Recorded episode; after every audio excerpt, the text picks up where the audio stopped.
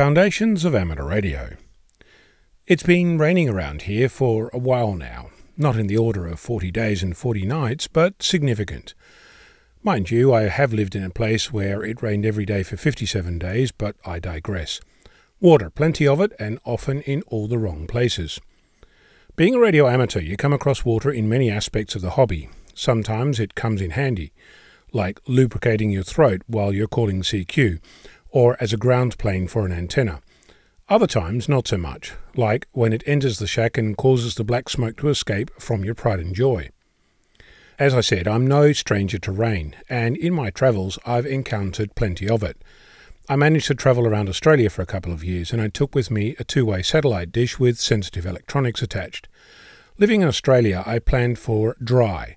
This place is dry, often very much so, but as it turns out, dry doesn't mean without humidity, storms, rain, or in one case, hail. These experiences told me a little about protecting electronics from the weather. I should add a disclaimer here. I'm not a certified weatherman, nor am I certified in waterproofing, water ingress, or any other guarantee. So if you do as I say and it breaks, you get to keep both halves. That said, I have some thoughts on the matter, and I wouldn't be me if I didn't share them. Water is generally everywhere. It gets into everything, and it's one of those silent killers. Electronics and water rarely mix unless you submerge the electronics in mineral spirits, or if you seal your electronics in circuit board lacquer. Even then, there are few guarantees. The best you can hope for, in my experience, is to plan for failure, hope for success. Finding where water gets in is often the hardest part of keeping it out. Sealing off your electronics from the world in a waterproof anything will trap heat, which in turn will cause condensation, which will ultimately cause rust and destruction of your priceless electronics. Giving your stuff time to acclimatise is a very good idea. For example, if you have a radio stored in your garage and you bring it indoors, leave it there for several hours, if not overnight. Unless you live in Alaska with an in-floor heater to prevent your engine block from freezing, your garage is cold, your home is warm. The combination causes condensation. Alternatively, if your garage is hot and your home air-conditioned, the reverse is true, and condensation will still happen. Water has a habit of finding its way into anything, encouraged by gravity. That means that a length of coax run into your wall will attract a stream of water along the coax, straight into the connector and into your wall, or between the core and the braid, or into your radio, or some other undesirable place.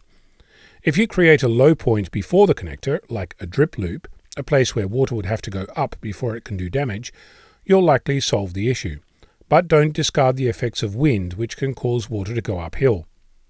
Connectors are magnets for water. Most connections in use in amateur radio have little or no waterproof rating. There are special waterproof connectors about, and you may consider using those, but alternatives like self-amalgamating or rubber tape, which you wind tightly around the connection, and in doing so stretches and glues itself together to keep the water out.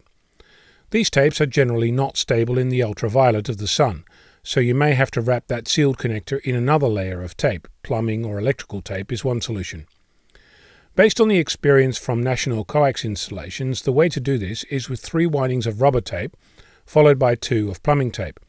Think of up as towards the weather and down as away from the weather, and make the windings like this. Wind the rubber tape 3 times around the connector, up, then down, then up again. Seal this from the sun with 2 windings of plumbing tape, down, and then back up towards the weather. For endurance, add a cable tie to keep the tape in place when the glue eventually fails. This will ensure that water always runs away from the connector. The way to remember this, for a positive result, there are 3 ups and 2 downs.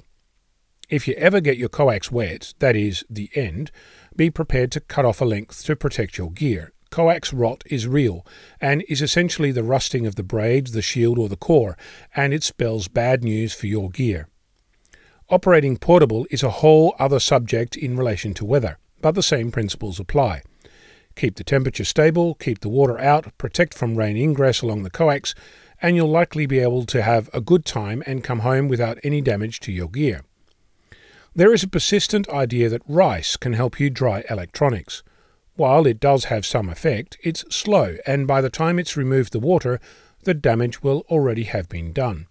Air drying is much more effective. Use a fan, keep it running, and you'll have a better chance of rescuing a drowned circuit. As for electricity and water, they don't mix. They can kill, and you should know better. I'm Ono, Victor Kilo 6, Foxtrot Lima Alpha Bravo.